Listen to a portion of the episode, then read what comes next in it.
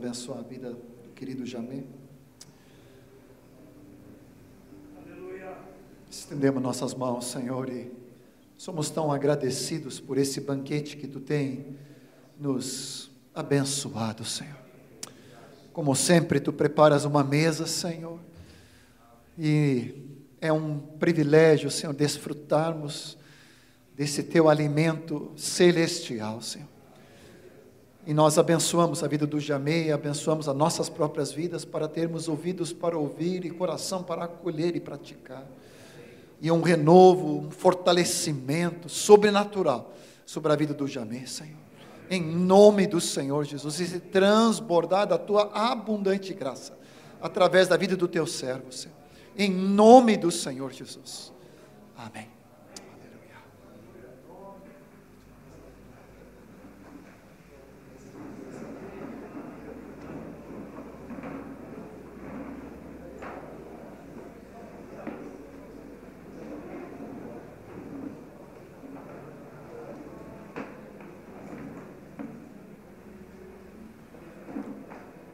Boa noite, irmãos. Graças a Deus. Segundo a minha compreensão, o ponto que nós estamos tocando hoje durante o dia, sobre o ministério baseado na paternidade de Deus, eu creio que isso define muita coisa na vida da igreja e na nossa própria vida. Porque estabelece um comportamento, como eu falei ontem, quando a gente muda o conceito, a gente muda o comportamento. Se nós não mudarmos os conceitos, os comportamentos também não serão alterados. E a gente está comentando desde de manhã sobre o conceito da paternidade no pastoreamento. E eu quero procurar avançar um pouco mais nesta noite. E eu tenho certeza absoluta que eu não vou terminar de falar esse tema aqui, porque o tema é muito vasto. E outra coisa também que eu me acostumei a nunca terminar uma mensagem. Eu já não tenho crise com isso. Porque a gente anota muita coisa e na hora de falar, se não dá tempo de falar tudo, e às vezes eu ficava bem chateado, ou corria para falar tudo e fazia assim um, compactava uma mensagem e perdia. Até que um dia minha ajudadora falou, Jamê, fala só o que dá, não tenta falar tudo. Eu falei, é verdade, você está certa. Então já me acostumei a nunca terminar uma mensagem. Sempre fico um pouco para amanhã, para o ano que vem, sei lá. Mas eu quero tentar fechar esse ponto sobre a paternidade de Deus. E eu, eu teria aqui talvez uns 20 textos que falam sobre Deus como Pai. Nós temos muitas figuras que nós usamos para representar a Deus, mas tem uma das figuras, eu não gosto nem de chamar de figura, porque não fala, não é uma analogia, é o que Deus é. Ele é Pai. Não é analogia. Deus não é como um pai, ele é Pai. Há uma diferença entre nós, porque nós é, temos filhos e aí nós somos pai, nós somos pais. Deus era pai e ele teve filhos. Para a gente ser pai, a gente precisa de uma ajuda externa, a gente precisa de um, um parceiro, a gente precisa de uma parceira para a gente ser pai. Deus, ele é pai por sua própria força. Não houve nada externo para que Deus se fizesse pai, ele era pai. E ele passou a ter filho porque era pai. Nós somos pais porque temos filho. Ele não, ele já era pai. Pai da eternidade. Então, se você quiser saber o tamanho de Deus, só pensar nisso, Pai da eternidade. Aí no dia que você conseguir dimensionar a eternidade, talvez você comece a ter uma ideia do tamanho de Deus. E ele também diz a palavra que ele é o criador do infinito. Então, o que, que é isso? Correto? Então, Deus é Pai. É, em Efésios 3,14, é, você não precisa é, abrir os textos, não, vai só anotando, que eu vou lendo aqui para ficar mais fácil.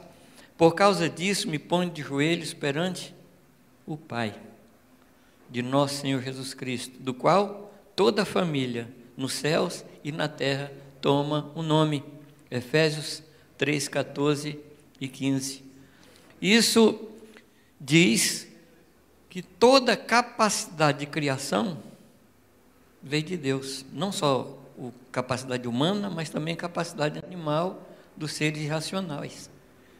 Deus criou o ser humano e criou os animais irracionais com essa capacidade de reprodução. Isso veio de Deus.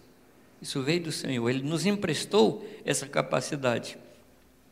Paulo, falando sobre isso, ele diz: Meus filhinhos, e citamos isso mais cedo, por quem de novo sofre as dores de parto, até que Cristo seja formado em vós. Gálatas 4, 19.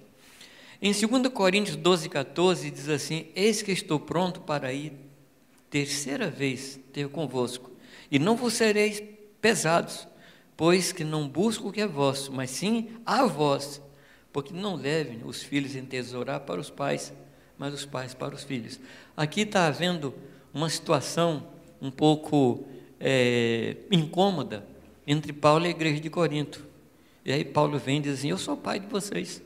Vocês podem ter muita gente que cuide de vocês, mas eu sou pai, eu gerei vocês.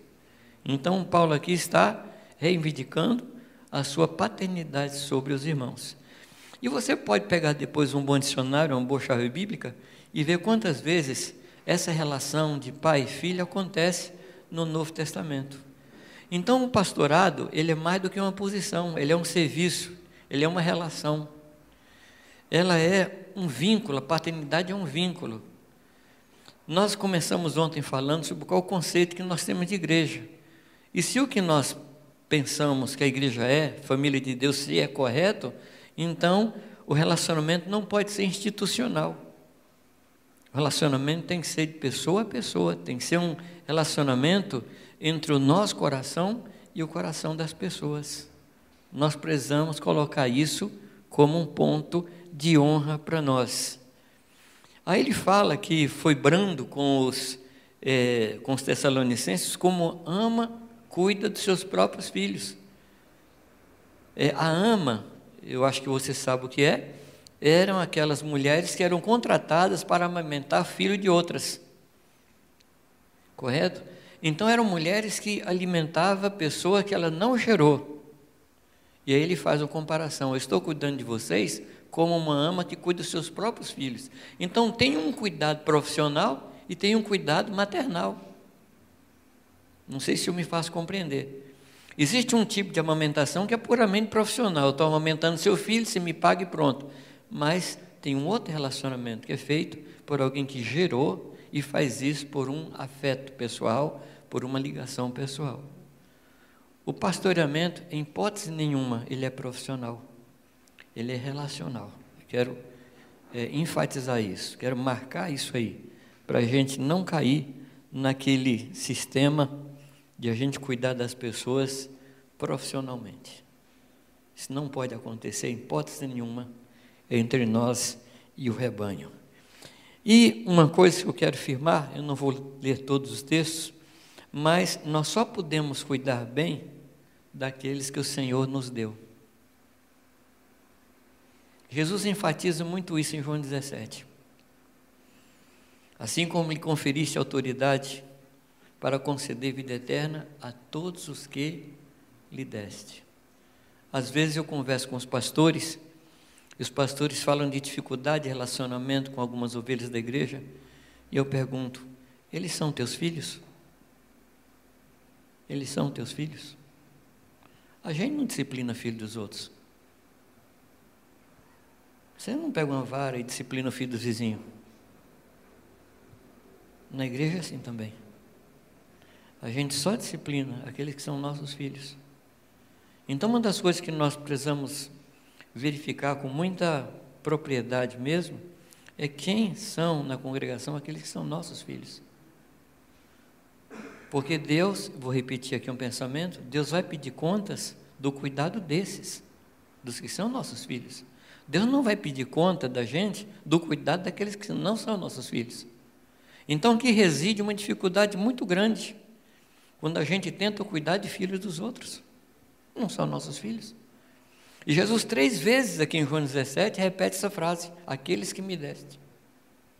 A última vez que ele fala isso, ele diz: Eu não perdi nenhum daquele que o Senhor me deu, exceto o filho da perdição. Ele está falando de quem? Daqueles onze homens. Eram onze pessoas específicas. Agora, eu não estou falando aqui nem de G12, nem de G11, nem de G6. Estou falando nada disso. Mas estou falando de uma relação estabelecida por Deus. Em Marcos 3,14, diz a palavra que Jesus passa toda uma noite em oração e de manhã ele chama aqueles que ele mesmo quis, que foram dados a ele por, pelo Pai. O Pai deu aqueles e ele cuidava daqueles. Ele trabalhava com multidão, mas ele era pai daqueles. E eu quero assim incentivar você, enquanto você está sentado aí, dar um escaneado no rebanho. Está dando uma escaneada no rebanho aí? Quem são seus filhos? Aí você vai descobrir quem são os filhos, quem são os netos. E aí você vai ajudar o seu filho a cuidar do seu neto, não você cuidar do seu neto. Tem avô que cria neto, não dá certo. Não dá certo. Você já viu dar certo quando vô cria neto? Não dá certo, não. Essa coisa não é natural. Então eu espero que você chegue aí a uma conclusão: quem são seus netos no rebanho? E quem são seus filhos? E aí você vai poder orar por aqueles que o Senhor deu e por aqueles que, aqui, que aqueles que o Senhor lhe deu vão cuidar. Amém, amados? Todo avivamento na história da igreja se perdeu na terceira geração. Você pode estudar a história dos avivamentos. Porque nós não fomos geracionais. Nós vamos falar um pouco mais disso em outro momento. Mas nós precisamos, para trabalhar por gerações, nós temos que conhecer quem é a outra geração depois de nós. E colocar o nosso coração. Provérbios 27 diz o quê? Conhece o estado do teu rebanho conhece o estado, saiba quem são seus filhos e cuida desses. Põe sobre eles o teu coração. E quando você descobre quem são seus filhos, você vai dar para eles o melhor do seu coração e o melhor do seu tempo. É por isso que Jesus olha para as multidões e diz: Esse povo não tem pastor. Não fazia parte dos onze, ou dos doze, vamos colocar doze até agora, né? Não fazia parte daqueles. Então ele era carinhoso com aqueles, ele não os desprezava, mas ele se dava a esses. Um problema nosso é que a gente quer abarcar, a gente quer cuidar de mais do que nós conseguimos. E não dá certo, amados. A gente vai se perder. Há muitos anos atrás, o Thomas Wilkins, que eu acho que alguns aqui conhecem, um homem de Deus, ele ensinando para nós sobre esse ponto, ele diz que tem coisas que você deve segurar aqui. E tem coisa que você vai fazendo assim. Essas aqui você não vai perder. Essa aqui você pode perder. Então a pergunta é: quem são os filhos que Deus lhe deu? Espero que terminando aqui você tenha uma listinha na sua cabeça aí e deixe essa listinha descer para o coração. Quando nós recebemos o Espírito de adoção, a primeira consequência é que nós também sentimos o desejo de adotar. E é o Espírito Santo que adota através de nós. Ao vermos um solitário, ao vermos uma pessoa sofrida, a gente quer fazer alguma coisa. A gente quer chegar perto. Mas isso é o Espírito Santo gemendo dentro da gente. É o Espírito Santo nos incomodando, porque é Ele que quer cuidar, é Ele que quer chegar lá. A segunda consequência do Espírito de adoção em nós é que agora nós somos filhos de Deus, filhos maduros de Deus. Deus nos faz maduros nele. E a terceira consequência é que nós passamos então a ser adotadores. Eu, eu, eu sei que essa palavra não tem no, na língua portuguesa, mas vamos criá-la agora. Nós passamos a ser adotadores, pessoas que adotam. Exatamente por causa do espírito de adoção que está na nossa vida. Então, tomando por base o que nós falamos ontem, a igreja é a família de Deus.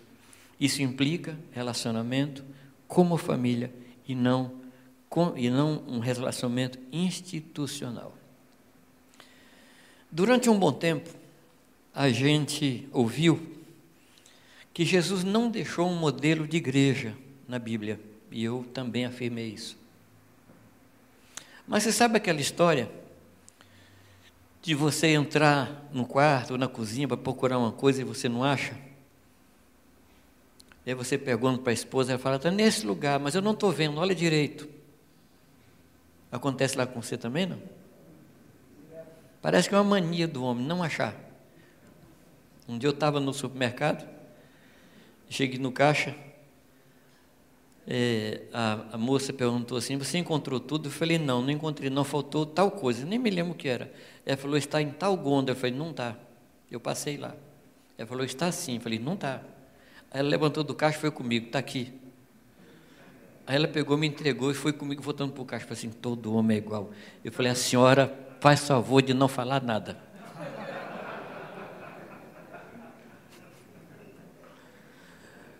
Eu acho que a gente tem procurado um modelo de igreja onde nós não vamos achar mesmo.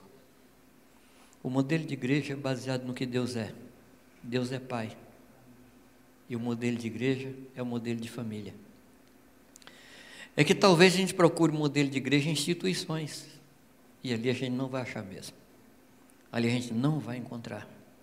Porque o padrão de Deus é a família.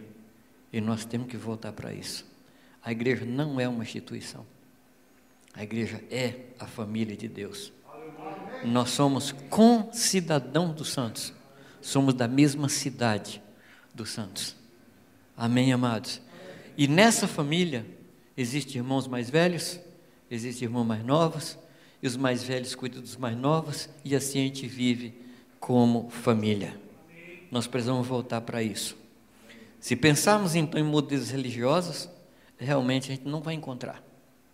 Não vai encontrar. Toda a escritura, ela trabalha com essa figura, com essa ideia de família. Lá a partir de Gênesis. E depois em toda a escritura Deus vai falando sobre isso. Quando Deus chama é, um casal para refazer a terra, para recriar a terra, Deus chama a Noé e a sua casa.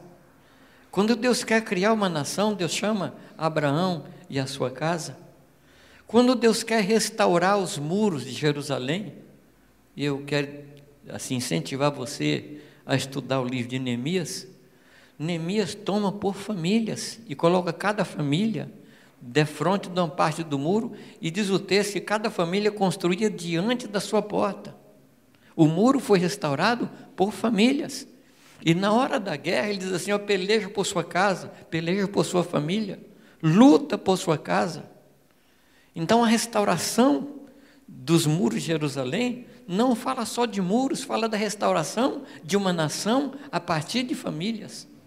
E durante muito tempo, aqueles três homens, Gesem, Sambalá e Tobias, tentaram destruir e impedir que o sacrifício fosse restaurado. E como é que ele consegue? Lá pelo capítulo 12, Eliasibe, ele se alia com Tobias, que era o inimigo do povo de Deus, e coloca a casa do filho dele dentro da casa do tesouro. E isso acaba com a vida dos levitas. Ou seja, ele não conseguiu de uma maneira direta, ele conseguiu por vias transversas, através da família. E hoje nós estamos assistindo a uma destruição da família. Por que, amados? Porque Satanás sabe que a obra-prima de Deus é a família. O inimigo sabe. Então hoje nós temos pais fracos. Sim ou não? Temos pais fracos.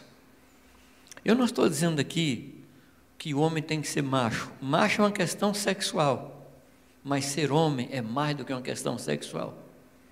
É ter hombridade, é ter sabedoria, é ser honrado, é saber conhecer o padrão do Senhor e aplicar isso na sua casa. Isso é ser homem, é diferente de ser macho. Nós podemos ser machos e não ser homens. E quando Davi aconselha Salomão, ele diz assim: tenha coragem e seja homem. Parece que está falando para os nossos dias. E nós precisamos restaurar isso, amado, esse conceito de família, na igreja e na nossa casa. Precisamos restaurar. A igreja é a família de Deus.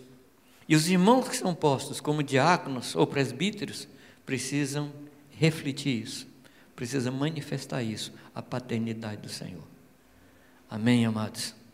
Nós precisamos refletir isso, pois, repito, nós não estamos falando de uma instituição qualquer, estamos falando da família de Deus. Então nós precisamos voltar a trabalhar com a questão da paternidade. Agora, existe paternidade, existe paternalismo. Tudo que termina com ismo, você tem que tomar cuidado. Terminou com ismo, toma cuidado. Individualismo. Individualidade é o que nós somos. Individualismo é usar a individualidade ao nosso favor. Então, terminou com ismo, vai com calma. Paternidade e paternalismo. Deixa eu lhe mostrar algumas coisas que eu encontrei. A paternidade inclui morte a cada dia. Você morre todo dia por causa de seus filhos. Você se nega, você se entrega, você trabalha para eles, você não faz sua própria vontade para que seus filhos estejam bem. É assim ou não? Ser pai é morrer todo dia.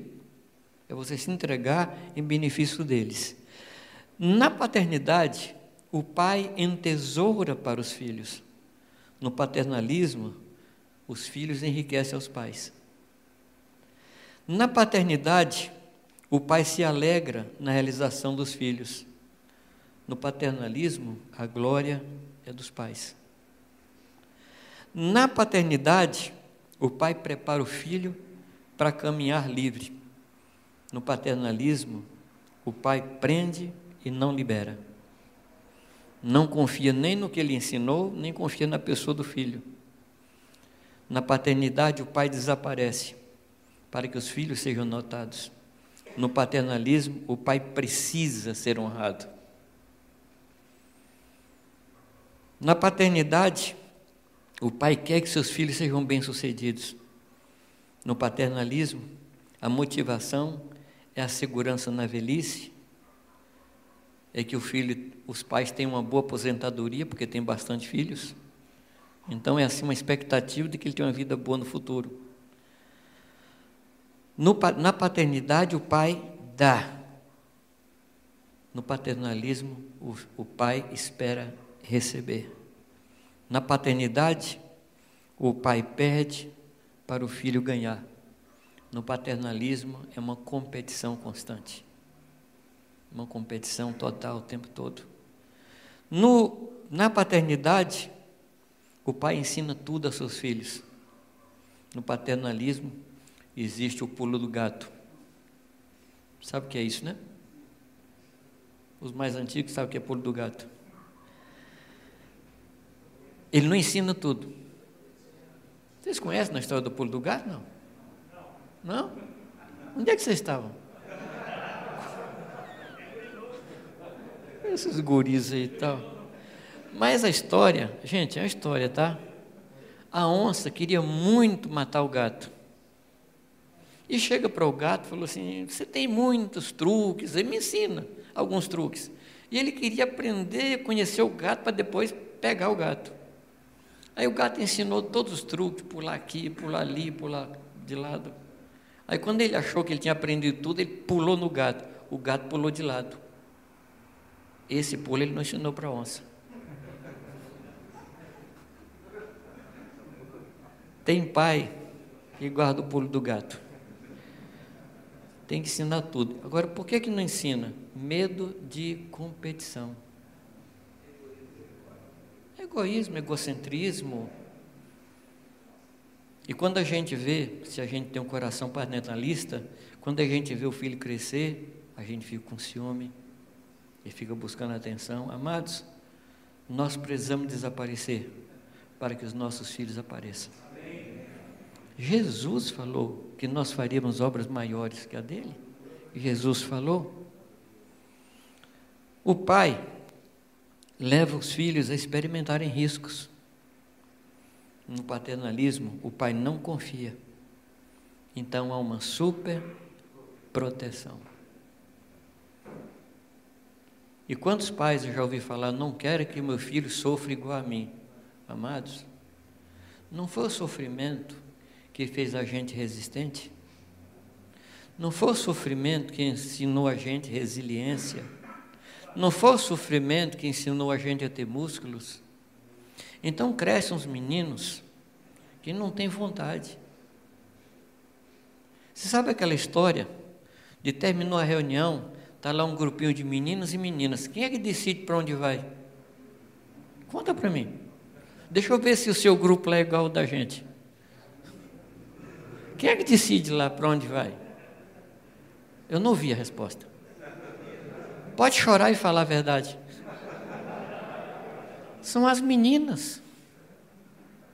São as meninas. Hã? É. Menina viva. Escolhe para onde ir, escolhe o que vai comer, e a gente só diz sim, bem. E o pior é que nós vivemos numa situação terrível. As escolas, os professores são mulheres. Então nossos meninos crescem entendendo que a autoridade é de mulher. Correto? Aí vai para as congregações, a escolinha quem que conduz? Eu não ouvi. As mulheres. Aí chegou ao ponto de eleger uma mulher para presidente. Quer dizer, fechou o ciclo. E aí, quando casa, o homem fica esperando que a mulher continue dominando. Aí depois chega os pastores falando, minha mulher é muito dominadora. Mas você não, não escolheu? Não foi você que escolheu? Quem obrigou você a casar com ela que era mandona já no namoro?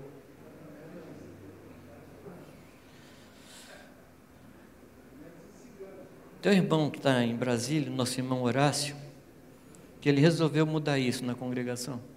Lá quem cuida das crianças pequenas são os homens. São os homens. Porque menino indisciplinado precisa deles é pai, precisa perto deles é um pai. Nem meninas, não, meninas não sabem ainda, não tem filho. Então são pais. E está havendo uma transformação muito grande lá.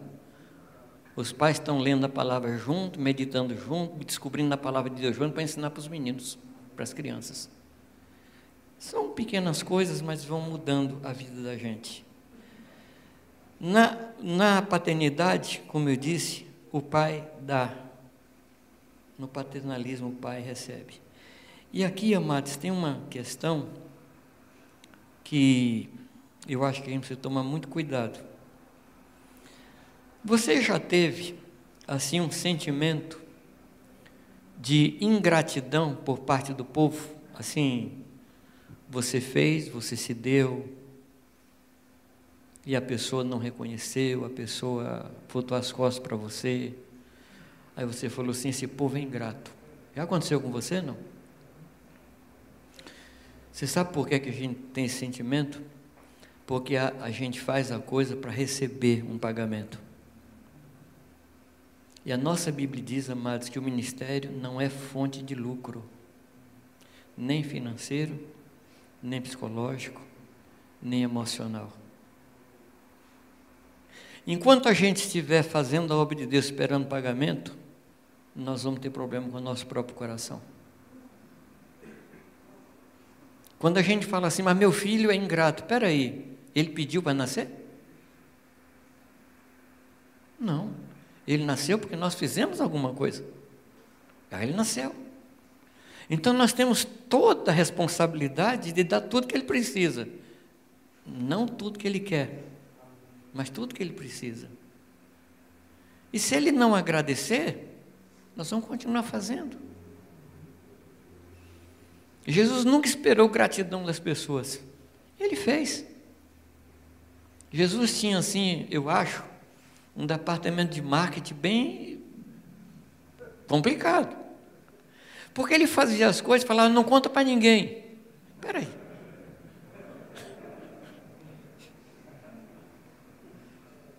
Ele ressuscitou um rapaz ali em Naim.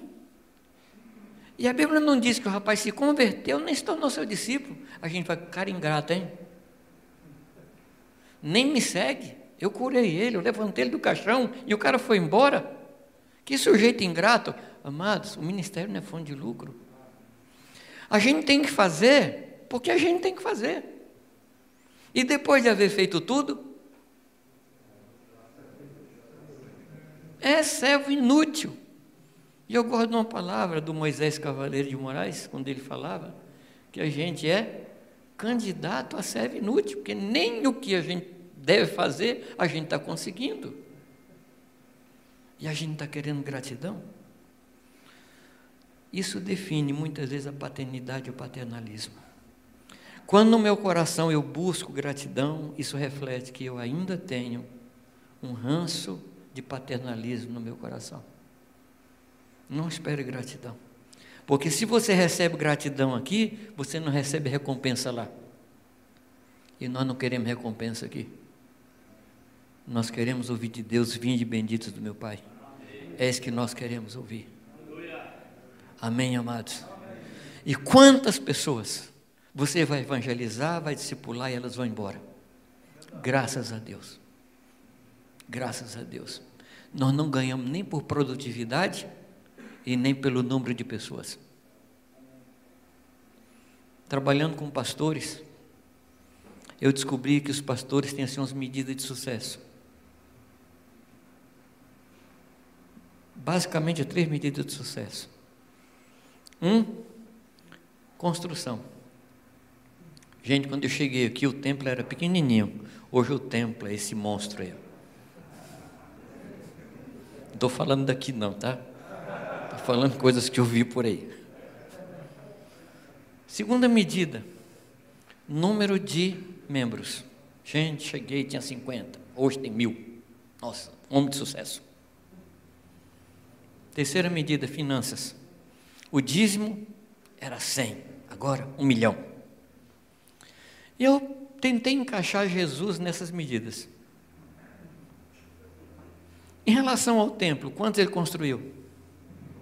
E o que tinha, ele falou de derrubar. Foi ou não? É verdade que ele estava falando dele. Destrói esse templo, em três dias eu vou levantar. Que era ele. Número de discípulos. Quantos discípulos Jesus tinha? Hã? Bom, você sabe quem é seu discípulo? É na hora que você distribui pão ou na hora que você vai para a cruz?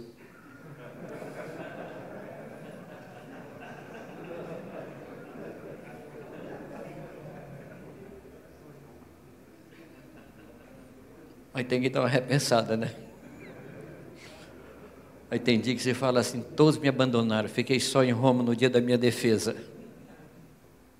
Paulo tinha 20 pessoas que andavam com ele de 18 cidades diferentes. Oito foram embora e em Roma não ficou nenhum. Quantos estavam com Jesus na hora da cruz? Tinha um e a mãe. Mãe não conta, né? Porque mãe está com a gente, não importa o tipo de sermão. O meu filho é.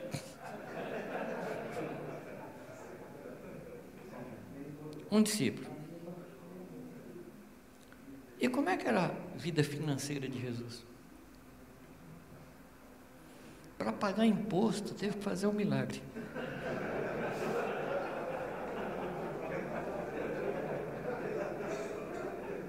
Lembra não? Vivia com as ofertas das mulheres ricas. E para completar o quadro, o tesoureiro era ladrão.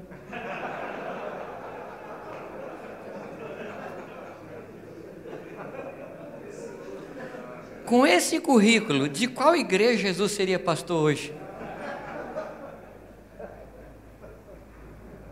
Você percebe que as nossas medidas não encaixam no reino de Deus? Você percebe que essas medidas de sucesso não servem para nós? Que o Senhor nos ajude, amados.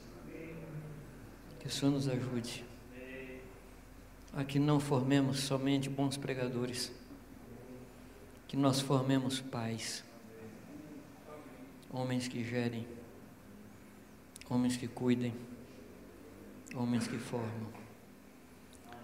Há uma lei na Escritura, que está lá em Gênesis: cada semente gera segundo a sua espécie. Então, se a gente é um pastor, Deus espera que a gente forme outros pastores. Se a gente é um evangelista, Deus espera que a gente gere outros evangelistas e assim por diante. E quando isso começa? Quando a gente entra no ministério, a gente já tem que começar a formar outro igual a gente. Não esperar muito, não esperar passar o tempo, mas deixe que você entrou no ministério, já comece a formar outro. Um dos grandes problemas que nós temos é a falta de continuidade. A minha oração, Moacir, é que quando Deus me promover, eu quero que outro continue o que eu estou fazendo. E aí, pensando numa construção, sabe quando você termina o primeiro piso e você deixa os ferros prontos para chegar e continuar?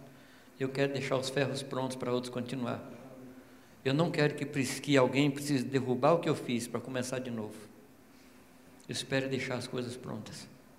Davi não construiu o templo, mas ele juntou todo o material. Ele juntou todo o material. E o seu filho só fez juntar a coisa. E um texto maravilhoso é quando o templo é inaugurado e Salomão sobe naquele, naquele altar de bronze que ele fez. Vocês se lembram? Ele oferece milhares de animais para o sacrifício e ele não fica satisfeito. Então ele faz um altar de bronze e sobe em cima do altar de bronze. Ele estava se arriscando a ser queimado, porque o sinal que Deus tinha aceito o sacrifício era quando o fogo saía vinha do céu. Ele sobe naquele, naquele altar e se oferece ao Senhor e faz a oração de Davi. Aquela oração era uma oração de Davi. Davi preparou Salomão para ser um adorador. Davi preparou Salomão para ser um homem que amava e honrava ao Senhor. Nós precisamos disso, amados, formar homens que sejam melhores que nós, homens que vão mais do que nós fomos, homens que alcancem mais do que nós alcançamos. Não podemos ter medo de competição. Nós não vamos competir com os nossos filhos, ao contrário, nós vamos empurrar os nossos filhos para, para frente. Amém, amados? Que Deus nos dê filhos, que Deus nos dê esse coração de paternidade. A paternidade, amados, é sinônimo de perda, de desgaste e de renúncia. Paternidade é sinônimo de perda, de desgaste e de renúncia. Quem está pensando em ser pai sem perder, não entendeu ainda o caminho da paternidade. E nós precisamos gerar filhos e filhas para o Senhor. A paternidade não tem futuro senão através dos filhos. Amém? E que os nossos filhos sejam prósperos, para que tenham muitos outros filhos. 1 Reis, capítulo 1, versículo 47,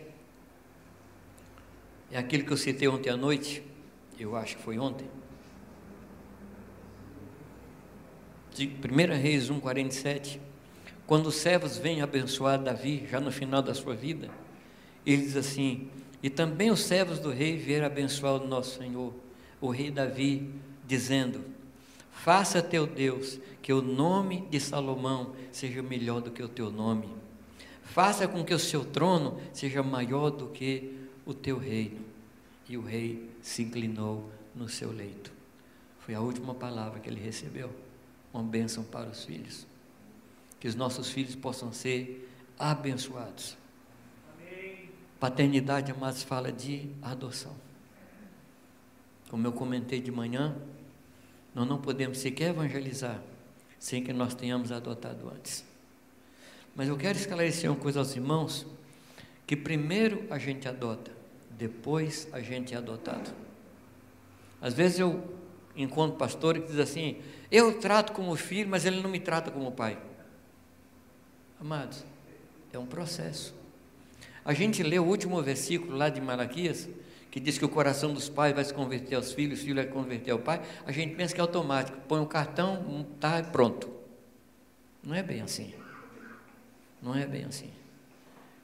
A primeira imagem, se a gente fosse pedir a um bebê recém-nascido que desenhasse a mãe, certamente ele desenharia uma roda com ponto preto no meio. Você não entendeu, né? Tudo bem. Aí ele vai descobrindo que a mãe é mais do que aquilo. Que a mãe é maior do que aquele do seio, maior do que o seu próprio seio. Aí ele vai descobrindo que tem uma outra figura na casa, que tem outro cheiro, tem outra voz. Aí ele descobre que ele tem pai. É um processo. O pai já sabe que é pai desde o momento da fecundação. Mas o filho descobre que tem um pai. A paternidade é a mesma coisa. Às vezes você vai adotar uma pessoa e ela não lhe reconhece como pai. E você tem que continuar sendo pai até daqueles que não lhe reconhecem. Aí entra aquela questão desse filho é ingrato, não reconhece, eu faço tudo por ele, ele não me valoriza. Se a gente quiser ser valorizado, a gente deve procurar outra coisa para fazer. Porque no ministério não é. Não é no ministério. Aí de novo o ministério se torna fonte de lucro. Eu tive uma experiência nesse sentido que pautou minha vida nessa área. Havia um rapaz na nossa congregação que tinha muito problema com seu pai e problema com o pastor. Era um rapaz assim muito correto, muito atuante na vida da igreja, mas ele tinha uma ferida contra pastor e contra o pai. E o pai dele era pastor. E onde é que surgiu isso? Num dia que uma, que uma vizinha veio dizer para o pai que o filho tinha feito alguma coisa sem que o filho tivesse feito. Então, quando o menino entrou em casa, o pai era um alemãozão grande, desceu a mão nele, ele caiu, levantou, coração fechado para o pai. Acabou. Ele cresceu, e eu cheguei ali para ser pastor, e Deus colocou aquele rapaz no meu coração. E um dia eu estava na casa dele, conversando, e eu não me lembro como foi a conversa que eu falei, eu sou seu pastor. Ele falou assim, não, Jamê, eu não tenho pastor. Assim. Falei, tá bom, vamos deixar para lá.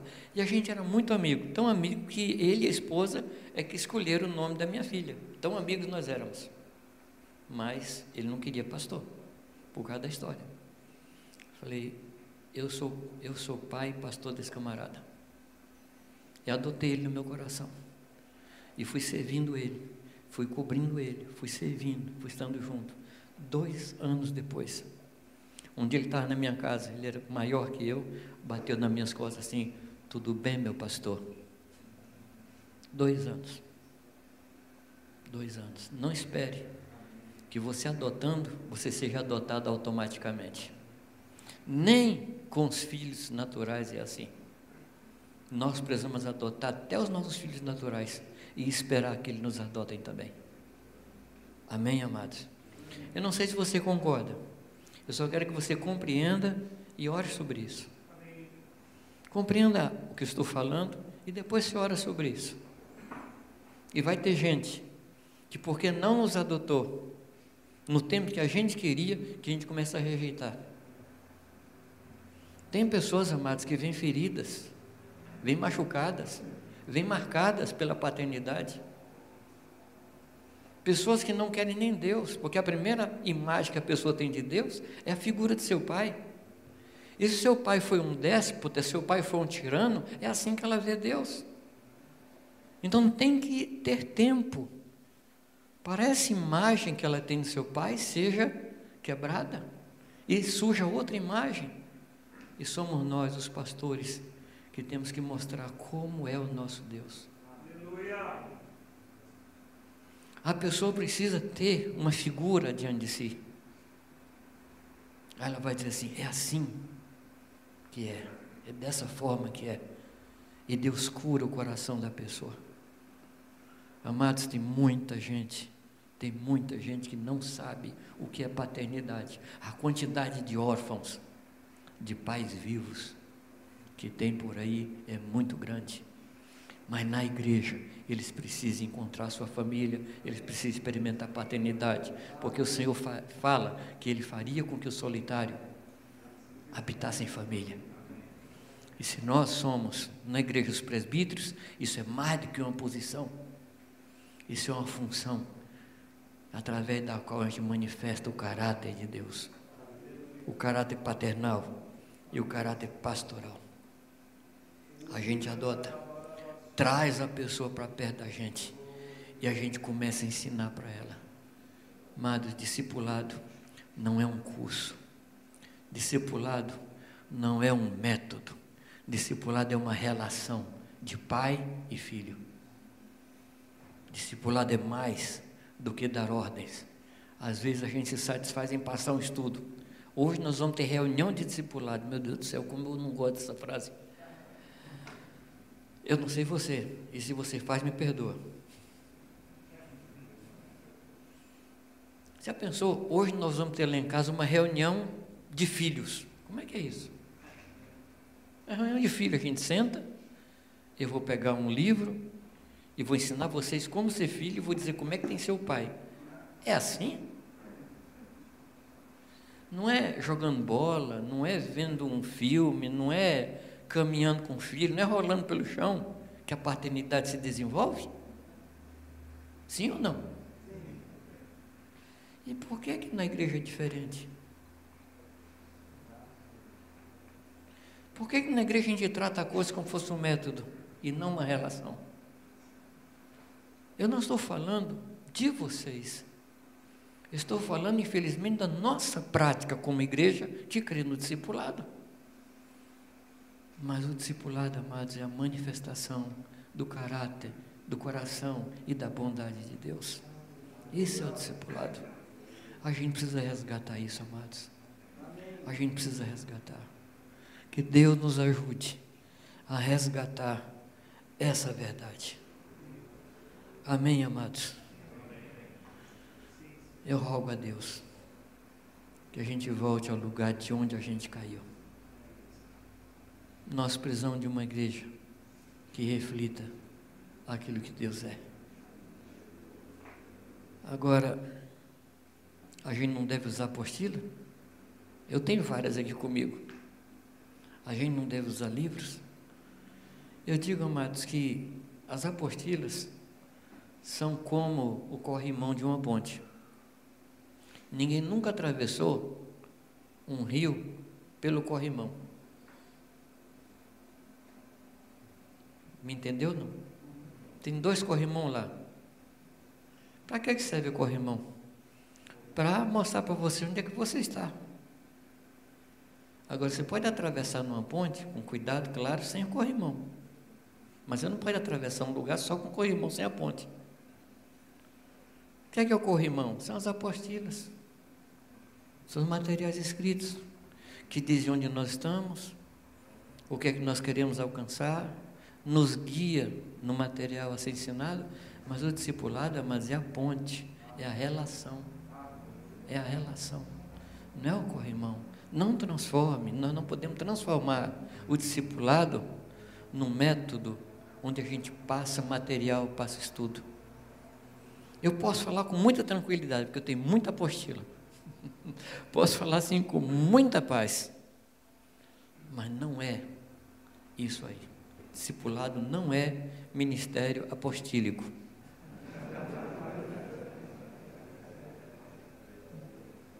Discipulado é uma relação. Amém, amados? É isso que Deus quer de nós. Eu vou começar a conversar com vocês um pouco hoje ainda. E eu queria que você abrisse comigo a sua Bíblia em João 17.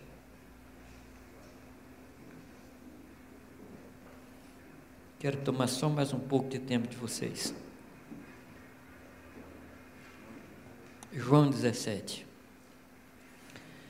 Eu comentei com vocês que João 17, ao meu ver, não é uma oração sacerdotal, é um relatório.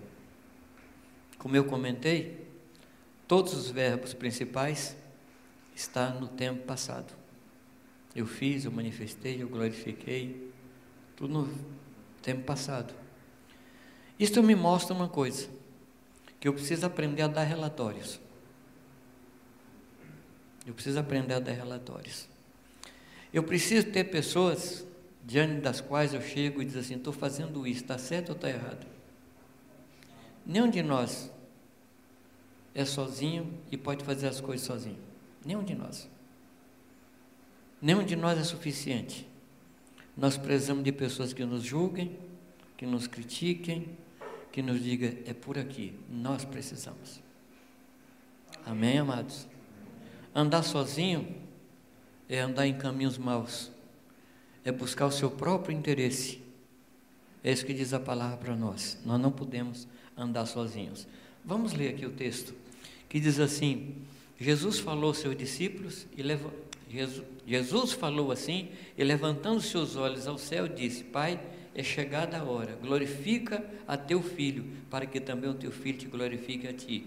Aí vem, assim como lhe deste poder sobre toda a carne, para que dê vida eterna a todos quantos lhe deste. E aqui no versículo 4, ele diz: Eu glorifiquei-te na terra, tendo consumado a obra que me deste. Uma primeira coisa que Jesus ensinou aos seus discípulos foi começar e terminar alguma coisa. Se tem algo que glorifica ao Senhor, é quando a gente começa e termina. Eu vi uma pessoa dizendo que nós temos muita capacidade de iniciativa e temos pouca acabativa. Começamos muitas coisas e terminamos poucas. Meu conselho é que você planeje uma ou duas coisas só e termine. Isso é ensino para quem está conosco. Isso é ensino. Jesus está dizendo que ele fez isso diante dos discípulos. E se você analisar os milagres, você vai perceber que a maior parte dos milagres de Jesus tinha um fundo didático. Quando ele chega diante do túmulo de Lázaro, ele faz uma oração. Vocês lembram a oração que ele faz? Senhor, graça e doce porque o Senhor me ouve. Aliás, eu gosto desse aliás de Jesus. Nossa, como eu gosto. Aliás, o Senhor sempre me ouve, mas eu falo isso por causa deles. Os milagres tinham o objetivo de ensinar ao discípulo tudo que ele fazia tinha razão de ser por causa daqueles. Então Jesus está mostrando para nós aqui é o que ele fazia em relação aos discípulos. Eu te glorifiquei, tendo consumado a obra que me deste a fazer. Eu fiz o que o Senhor me mandou fazer. Amados, como é que nós vamos poder ensinar os nossos discípulos começar e terminar se nós não somos assim? Às vezes nós temos assim uma capacidade de criar, de planejar fantástica. E os nossos discípulos no começo ficam assim entusiasmados conosco. Mas daqui a pouco ele percebe uma coisa que não terminou aqui, uma coisa que não terminou ali, uma coisa que não terminou, aí ele pode achar que esse é o padrão. Ele pode achar que isso aí é o normal. Mas isso não é normal. Ele diz também, amados, no versículo 6, ele diz: Manifestei teu nome aos homens que do mundo me deste, eram teus. O Senhor me deu. Ele está falando daquele grupo de homens. Ele fala que manifestou. A palavra manifestar aqui fala de revelar. Eu revelei o teu nome. Nome na Escritura está relacionado ao caráter da pessoa, aquilo que ela é. E Jesus diz que revelou aos discípulos o caráter de Deus. Ele revelou aos discípulos quem era Deus. O discipulado envolve que nós demonstremos, manifestemos quem é o Senhor através da nossa vida. Amém, amados? Vamos ver mais o que esse, esse discipulador fantástico disse? Versículo 9: Porque lhes dei as palavras que tu me deste. Amado, isso aqui é fundamental. Não dê aos discípulos as palavras que Deus não tem dado a você. Repito, não dê aos seus discípulos palavras que o Senhor não lhe deu. Ah, desculpa, está no versículo 8. Eu dei a eles as palavras que o Senhor me deu. Meu irmão, conselho, tá? Não busque novidades para ensinar os discípulos. Como diz o Jorge Mitian, nós não precisamos ser originais. Nós devemos ser obedientes. Tem gente que gosta de originalidade. Todo domingo uma palavra nova, achando que com isso conquista as pessoas. Amado, isso não conquista ninguém. Não serve.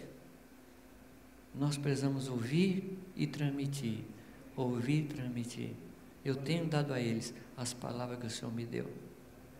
Isso fala de buscar a Deus. Senhor, o que é que o Senhor quer que eu ensine? Qual é a palavra que o Senhor quer que eu dê? Queridos, nós não temos liberdade de dar aos discípulos o que nós achamos que devemos dar. Nós não temos essa liberdade. Porque na realidade os discípulos não são nossos. Os discípulos são dele. Os discípulos são dele. Então nós temos que perguntar ao Senhor: Senhor, qual o ministério desse menino? Qual o estilo de vida? E como é que o Senhor quer que eu crie? O que é que o Senhor quer que eu ensine? E aí eu vou dizer para vocês, a nossa tarefa se torna muito mais fácil. Que nós vamos ouvir de Deus e passar. Ouvir de Deus e passar. Isso implica mais tempo diante de Deus. Isso implica levar mais tempo para preparar aquilo que os discípulos devem comer. Versículo 9. Eu rogo por eles. De novo a palavra rogar. Não rogo pelo mundo. Aqui fala, amado, da necessidade que nós temos de clamar a Deus com todo o nosso coração por cada discípulo que o Senhor me confiou. Estão me confiando, amados? Estão me entendendo? Nós precisamos aprender a rogar a Deus por cada discípulo rogar a Deus. Por isso que não dá para ser muitos. Senhor, abençoa todos os discípulos que eu tenho. Não é assim. É conhecê-lo pelo nome, saber a dificuldade que ele tem, saber o ministério dele, orar pela esposa dele, orar pelos filhos dele, orar pela vocação dos filhos. Ah, João, vai dar muito trabalho, mas é se não for assim, é assim. É assim. Não é uma oração descomprometida. É uma oração que expressa rogo, que expressa necessidade e expressa humilhação. Deus, eu não tenho o que dar. Você já chegou nessa condição? De Deus, eu não tenho o que dar. Ótimo. É aí que a gente busca a fonte. Ele é a fonte, não sou eu a fonte. Ele é a fonte. Amém, amados? Que mais ele diz? Todas as minhas coisas são tuas, e as tuas coisas são minhas, e neles eu sou glorificado. Por quê? Porque Jesus Cristo deu a eles o que havia recebido de Deus.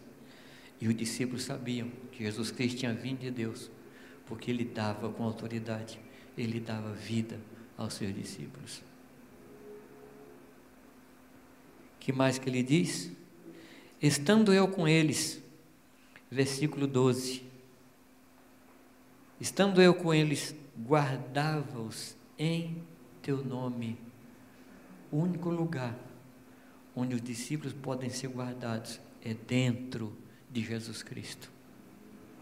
É dentro de Jesus. Ali eles são guardados.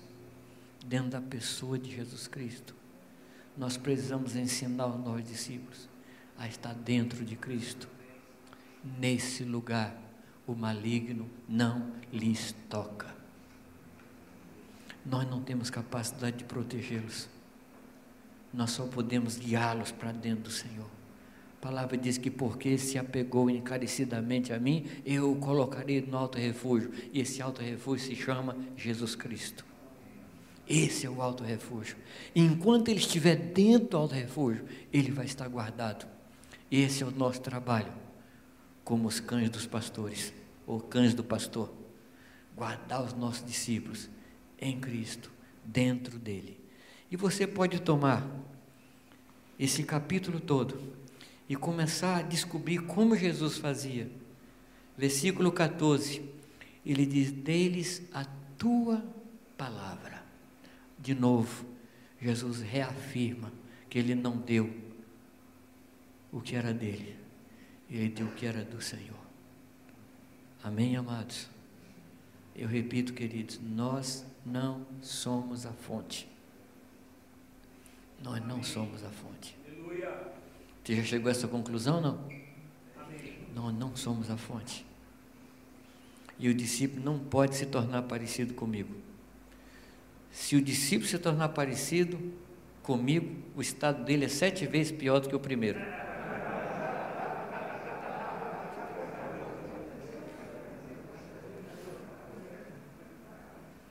Ele tem que ser parecido com o Senhor. É com o Senhor, não comigo. Versículo 15: Não peço que os tire do mundo, mas que o livre do mal. Não são do mundo, como eu também não sou. Você percebe que Jesus se coloca como padrão, que ele se coloca como uma medida, que ele se coloca como uma forma de ser? Eu não sou. E ele diz aqui, por amor deles, eu me santifico. Estava conversando, acho que foi com o Márcio hoje, e a gente conversava sobre não existe pecado particular. Todo pecado influencia as pessoas que estão à minha volta. Somos seres espirituais. Nossos pecados são espirituais. E eles de alguma coisa, de alguma forma, vai ou vão afetar as pessoas que eu alimento. Por que, que as mães que estão amamentando não podem comer qualquer coisa? Porque afeta o leite. Também nós, amados, não podemos comer qualquer coisa. Não podemos beber qualquer coisa, porque isso vai influenciar no nosso ensino, vai influenciar naquilo que nós transmitimos aos discípulos. Amém. Nós devemos ter essa mesma atitude. Em favor deles eu me santifico. Eu vou me guardar eu vou procurar uma vida santa, eu vou procurar uma vida reta, por causa deles, por causa deles. Jesus diz assim: as minhas palavras são espírito e vida. Você percebe que tem três coisas que nós transmitimos? As minhas palavras são espírito e vida. Palavras é a verbalização da ideia. Eu pensei, falei, verbalizei o que eu estava pensando mas tem espírito e vida, que é aquilo que nós somos, nós transmitimos, e aquilo que Deus é em nós, nós transmitimos.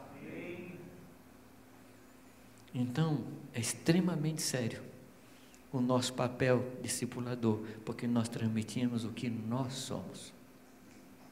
Nós transmitimos daquilo que Deus tem posto em nós. É muito sério isso, porque Deus falou que ia tirar do espírito que estava sobre Moisés, e o texto diz o espírito de Moisés, e colocar sobre eles. Nós transmitimos o que nós somos. E transmitimos muitas vezes assim de forma inconsciente. Eu estava numa congregação em um lugar do Brasil e um grupo muito grande. E a ZAP tinha assim umas três bandas assim de um nível lá em cima. E aquele povo tocava com ânimo, e o povo pulava, ia para cá, e para lá, aquele negócio assim. Mas eu sentia, eu sou mineiro, né, muito observador, e eu sentia que o povo cantava músicas alegres com coração triste. Não sei se você já viu isso, Azaf. Músicas alegres, com coração triste. E a gente estava ministrando lá, sexta-feira à noite, sábado de manhã, sábado à tarde, sábado à noite, domingo de manhã, e eu incomodado. Incomodado. E aí chegava na reunião, trocava de banda e era melhor do que anterior, um negócio assim fantástico. Mas tinha uma tristeza no ambiente. E eu, o Joãozinho dizia que eu sou puxador de fio de botão. Já viu quando só um fiozinho, você puxa.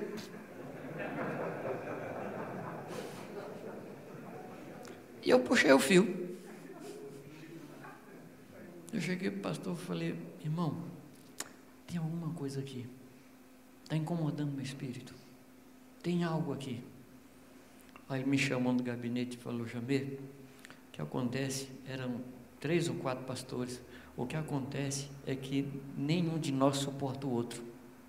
A gente não aguenta mais um ao outro. Mas diante do povo eram cavalheiros, lindos, mas transmitiam doença para o povo. Transmitia doença. E eu falei, e vocês convidam a gente para fazer cesta? Vocês convidam a gente para falar de missões? Vocês têm mais que consertar a vida. Deus me deu uma visão que eu via um, um, um, um dragão saindo de um vulcão destruindo aquela congregação? Por causa deles. Porque a gente transmite o que a gente é. Zacarias diz assim: fere o pastor e as ovelhas se dispersam. Nós transmitimos o que nós somos. Que Deus nos ajude, amados. Que a gente possa dizer em favor deles: Eu me santifico que a gente possa buscar a Deus e não permitir que nenhum veneno fique na nossa vida, nenhuma doença fique na nossa vida, que a gente possa ser saudável diante do Senhor, um coração saudável, um coração limpo diante de Deus. Versículo 19 fala isso. Assim como as, e por eles me santifico a mim mesmo, para que também eles sejam santificados na verdade e a tua palavra é a verdade. Santificados na palavra. Eu saltei aqui o versículo 18: Assim como tu me enviaste ao mundo, também eu os enviei ao mundo. Fala de levar os irmãos para o ministério. Não deixar irmãos inertes, não deixar os irmãos parados, não deixar os irmãos estáticos, mas ensinar os irmãos a chegar no ministério. Daniel, eu tenho um sonho de consumo. A gente tem uns sonhos, né? Eu sonho com um dia estar diante de uma congregação e falar assim: por favor, os obreiros fiquem de pé e toda a congregação se levantar. Não se levante assim alguns. Eu ia falar gato pingado, mas a igreja nem tem ovelha pingada, né? não levantar um, dois, três, mas toda a congregação se levantar como obreiros de Deus. Então nós temos que trabalhar e trabalhar do jeito certo. Um amigo meu americano dizia que tem dois jeitos só de fazer as coisas: o jeito certo e o jeito errado. E o jeito certo é o jeito de Deus. E é isso que nós queremos. Que o Senhor nos ilumine que o Senhor nos ajude a fazer discípulos para Ele, segundo o caráter dEle, segundo o coração dEle. Que sejamos pais do rebanho de Deus. Amém. Podemos orar, amados?